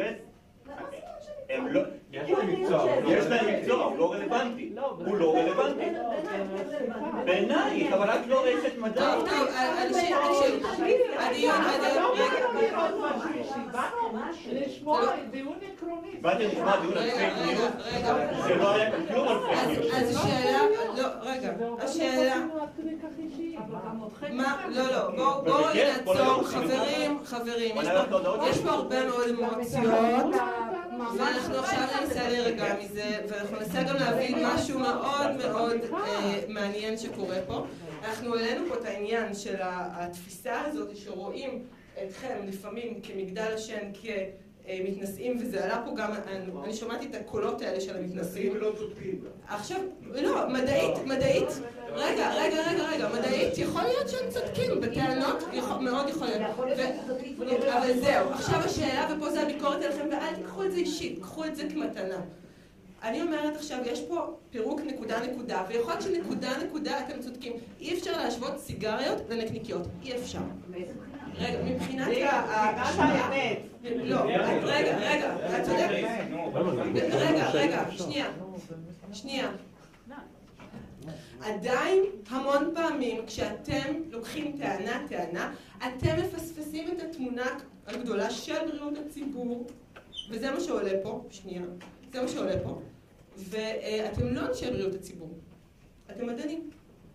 ודורית שהיא אשת בריאות הציבור, זה דוקטורט שיש בבריאות הציבור, אה, אומרת, רגע, עצרו, משהו פה מתפספס, ואני חושבת שזה גם משהו שאתם שומעים אולי מהציבור, לא רק זאת אומרת, שבשם בריאות הציבור מותר לשקר. אני לא אומרת, לא, זה לא. רגע, אה, ארז, נכון? ארז. תראה, אה, אתה אומר שאתה מצטט, אתה מפרק, אתם מפרקים, אתם ככה, לא, לא, הוא אמר, לא משנה. אה, ואתה מסתמך על המלצות גם של ארגונים, נכון? אבל ההשוואה, העניין הזה של בשר אולטרה מעובד, בשר מעובד, הוכנס על ידי ארגון הבריאות העולמי. לאן הוא הוכנס? לרשימת החומרים המסרטנים. נכון. ביחד עם כן. הרבה חומרים אחרים. נכון, נכון, נכון, נכון. יש הר- הרבה חומרים... אבל זה. נכון שהוא הוכנס לשם. הוא הוכנס- אז למה אתה אומר שזה שקר, אלוהים המסרטנים, יש אדירים? הרבה חומרים שנמצאים אבל חבר'ה, אתם. צריכים... שנייה, רגע. הוכנס לרשימה, זה- זה בדיוק המקום של... מצוין, מצוין. בגלל שלעשות את הדבר... זה, את, את, את בדיוק מבהירה פה את, ה, את, ה, את הנקודה שאני רוצה להגיד. הוא הוכנס לרשימת החומרים המסרטנים, המסרטנים הוודאיים. נכון, זה מצוין גם בכל הכתבות שלנו שעוסקות בנושא. אבל, ויש פה אבל מאוד מאוד גדול, ברשימה הזאת יש בקצה אחד פלוטוניום, אורניום מועשר, אסבסט, כל החומרים הנוראים האלה, ובקצה השני יש חומרים שהם מסרטנים ודאיים, אבל בצריכה נמוכה, בצריכה גבוהה, הרבה הרבה יותר. אז שנייה, לעשות השוואה בין נקניקייה, שזה מסרטן במינון מסוים, לסיגריה שמסרטן במינון הרבה הרבה יותר נמוך. אם אני אעשן סיגריות, הסיכוי שלי ללקות בסרטן ריאות גבוה בהרבה הרבה מונים מאשר אה, אם אני אוכל נקניקיות באותה כמות. אז אז אני רק רוצה להתייחס לזה ואני אשתוק. תראה, אבל יחד עם זה ארגון בריאות העולמי, הוא עוסק בבריאות הציבור, נכון? הם הרי לא מטומטמים והם גם קצת מדענים, נכון? רגע, רגע, רגע, רגע. אתה בבריאות הציבור צריך להבין שגם שינוי קטן לאוכלוסייה גדולה, הנזק של זה לבריאות הציבור יכול להיות הרבה יותר גדול מאשר סיגריות. עכשיו אני רוצה להגיד לך שהנציג של האו"ם אה, לזכות למזון אמר כבר ב-2014 שהנזק של מזון ותזונה הוא יותר גדול לבריאות הציבור מאשר סיגריות, וזאת רק ההתחלה. עכשיו, הנקניקיות מצטרפות לפסטרמה ולאוממה, ואני לא יודעת למה עוד, שנייה. ולזה, מה שאני מבינה, אני כבר לא זוכרת, כי אני באמת, לפני שלוש שנים קשה לי לומר, לדעתי, אם אנחנו נבדוק את התועלת של הביקורת שלכם, של הפירוק שלכם, לעומת הנזק אחרי תוכנית כזאת, יכול להיות שאתם מזיקים הרבה יותר ממה שמועילים לבריאות הציבור. ואני מזמינה אתכם, אני מזמינה אתכם לשולחן עגול אולי, יכול להיות בפורום הישראלי לתזונה בת קיימא, שנתחיל להסתכל על התמונה הכוללת, כן? זה מה שאני מציעה, ולהגיד מה יותר מזיק, אף אחד לא יכול להגיד כרגע, כי זה עניין של כמויות, וה, וה, והנקניקייה, בזה אני אסיים, היא לא רק מגדילה את הסיכון לסרטן, היא גם מגדילה את הסיכון לסוכרת, ולעוד הרבה דברים, ואם תיקח את זה במצטבר, אז יכול להיות שהיא מזיקה יותר. רגע, יש לנו מעט זמן, אתם רוצים, הרבה רוצים פה להגיב, אנחנו נשאר פה איתכם, בסדר, אתה עונה. רק רציתי להגיד שני, דברים מאוד מאוד קטנים שהם קשורים אחד בשני. אחד, אה, מאוד חשוב לא לשפוט את התינוק עם המים. מדע אה, כמדע הוא מאוד משתנה. לא, לא. אנחנו מדענים בעצמנו. אני יודע, אני יודע, אבל חשוב... אני מסכימה. לא, אני, אומר את זה בהקשר של איך, העיתונאים מסקרים מדע. שלפעמים לפעמים מסקרים מדע, אה, אה, אה, מחקר שהוכיחו שהוא לא נכון, ואז אפשר נורא בקלות לשפוך את התמונות כמים. מאוד חשוב להבין שמדע כמדע הוא משתנה. עוד דבר שחשוב להבין, פשוט אני שם את הדברים על השולחן כי לא כולם פה מדענים. הדבר שני שחשוב להבין הוא שיש דרגות שונות של חוזק מדעי. אנחנו במידה, מודה, לא מתעסקים בתזונה. אנחנו לא מתעסקים בכלל בתזונה, אנחנו מתעסקים בנושאים שהם הכי בקונצנזוס שיכול להיות, חיסונים, סרטן מהשמש, אה, אה, אה, סיגריות, התחלנו לא מזמן יחסית לטפל בנושא עישון, דברים שהם סופר בקונצנזוס, אנחנו לא מתעסקים בתזונה. זה מדע רע, תגיד. אני לא אומר שזה מדע רע, אני לא מבין בו, אני לא מבין בו, אני לא מבין. זה מדע בעייתי, לא רע. אוקיי, ההגדרה שלך. אז חשוב להבין שגם יש רמות שונות של רמות שונות שבקונצנזוס המדעי. אה, אה, ומאוד חשוב, דווקא בענייני סיקור, לראות שאם הסיקור הוא, הוא אה, כמה הוא חזק, כמה נחרץ להגיד ש... אל תתפסו אותי במילה. חמש כוסות קפה ביום, אריכות חיים או מקצרות חיים, ושזה לא שווה ערך לדיווח של חצבת יכולה להרוג.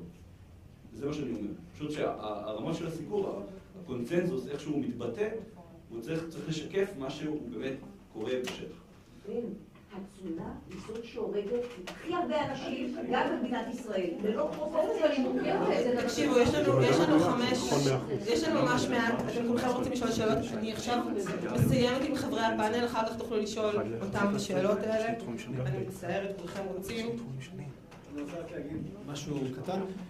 קורה ש, ש, שגם אה, יש דיוקים, קורה שטועים, וזה המקום שבו אנחנו כן קוראים את התגובות, אנחנו מסתכלים בפייסבוק מה אנשים מגיבים, ואם מישהו אה, מביע איזושהי ביקורת על הטיעונים שלנו ומביא אסמכתה לזה, זאת אומרת, רפרנס מדעי או אפילו קישור לדיווח עיתונאי שאומר את ההפך, אנחנו בודקים את זה, אנחנו מסתכלים, ואנחנו רואים האם זה באמת, אה, האם באמת אנחנו טעינו או לא.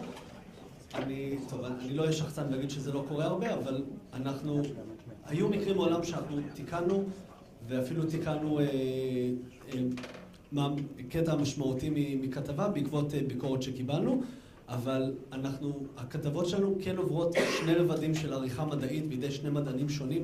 זה, באמת אנחנו משתדלים להקפיד שמה שיוצא מאצלנו יהיה מדויק מדעית נכון ליום כתיבת המאמר. רק שנייה, השאלה, והאם הביקורת הזאת שאתם מקבלים טענות, זה סבבה, כאילו ברור, זה, זה מעולה, זה גם מצד שאתם חזקים בו, אבל השאלה, עוד פעם, צריך להסתכל על התמונה הכללית, ואולי באמת פה יש, אני תוהה, האם מדעת באמת הם פרצו את המקום הזה של ה...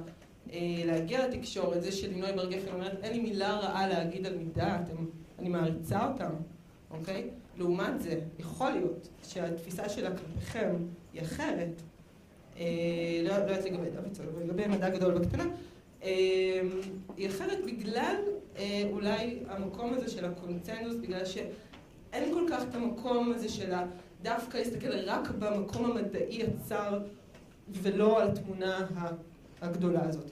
אולי זאת שאלה ואולי זה גם איזשהו משהו שצריך לחשוב עליו. דבר ראשון, אני רק רוצה לסגור את הפינה, אם קודם אפשר.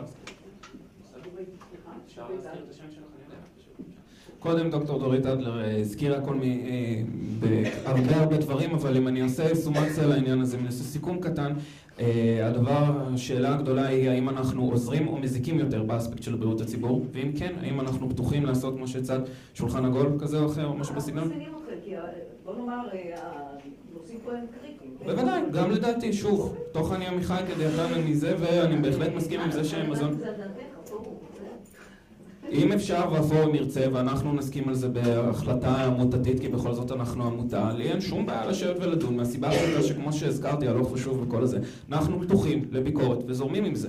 יותר מזה, אנחנו מזמינים את זה, אנחנו מגייסים ככה את האנשים שלנו לעזאזל. כלומר ככה זו השיטה שלנו, שיטת העבודה שלנו. אנחנו לא פה עומדים ואומרים אה אנחנו הצדק. לא, זה לא עובד ככה למען השם, זה דבר ראשון קרה דבר דומה לזה, ומשהו אחר ספציפית שהתייחס למשהו מאוד מאוד מאוד נקודתי. אני מנסה לרוץ מהעניין הנקודתי הזה, כי בשיא הכנות לא לזה באתי ולא את זה אני מנסה לייצג. אני מייצג כרגע את העניין של החזון של העמותה. כשמתייחס לשאלה ששאלת, החזון של העמותה שלנו בסופו של דבר הוא לא קשור בהכרח לבריאות הציבור, זה לא שיש לי בעיה עם בריאות הציבור או שאני רוצה אה, להיכנס בה רק כדי להרגיש חכם, אלא פשוט, שוב, גם כאן זה עניין של גבול חוקי, העניין שלנו הוא קידום תקשורת מדע וקידום מדע באופן כללי.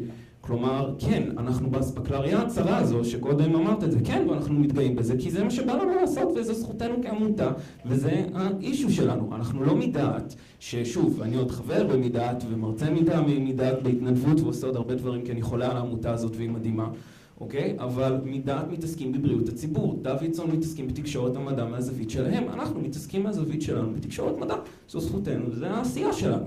האם אנחנו אה, מעבר לזה רוצים להיפתח ולראות איך אנחנו יכולים לקבל יותר אחריות, מאחר וכן התעסקנו בפוסטים כאלה ואחרים וכתבות כאלה ואחרות, שמצד אחד קידמו מדע, אבל מצד שני אה, אי אפשר לפסול את האקטיביזם שמאחוריהם? בוודאי, אבל שוב, בקטע הזה, אם כולם זורמים, כל הצדדים זורמים, אנחנו בעד לשמוע עוד כיוונים. קודם הציע חברי מזווית כאן על העניין הזה של לקחת אה, סיפורים ולהתייחס לזה בצורה תקשורתית אחרת. פה אני אישית חלוק דעה, אוקיי? אישית, אני לא מייצג את עמותת, בקטע הזה את העמותה. אני כן יודע שכעמותה יש לנו את הזרימה הכתיבתית שלנו ואת הכיוון שלנו, שאני לא יודע אם בהכרח מה שהוצע כאן יזרום איתנו, אבל זה ענייננו, בדיוק כמו שעם זווית רוצים לכתוב סיפורים תקשורתיים יותר, או תחקירים, אה, לא, לא, אני לא רוצה להרוס את זה בשם, אבל משהו אחר, ב vibe אחר, זה ענייננו וזה בסדר גמור, אנחנו, we're just doing our own thing ומקשיבים. חברים, נגמר לנו הזמן. אני מודה לכולכם, זה היה סופר מעניין. אני מצטערת ככה שזה יצא משליטה, אבל... לא, אבל אני מתנגדי חיסונים.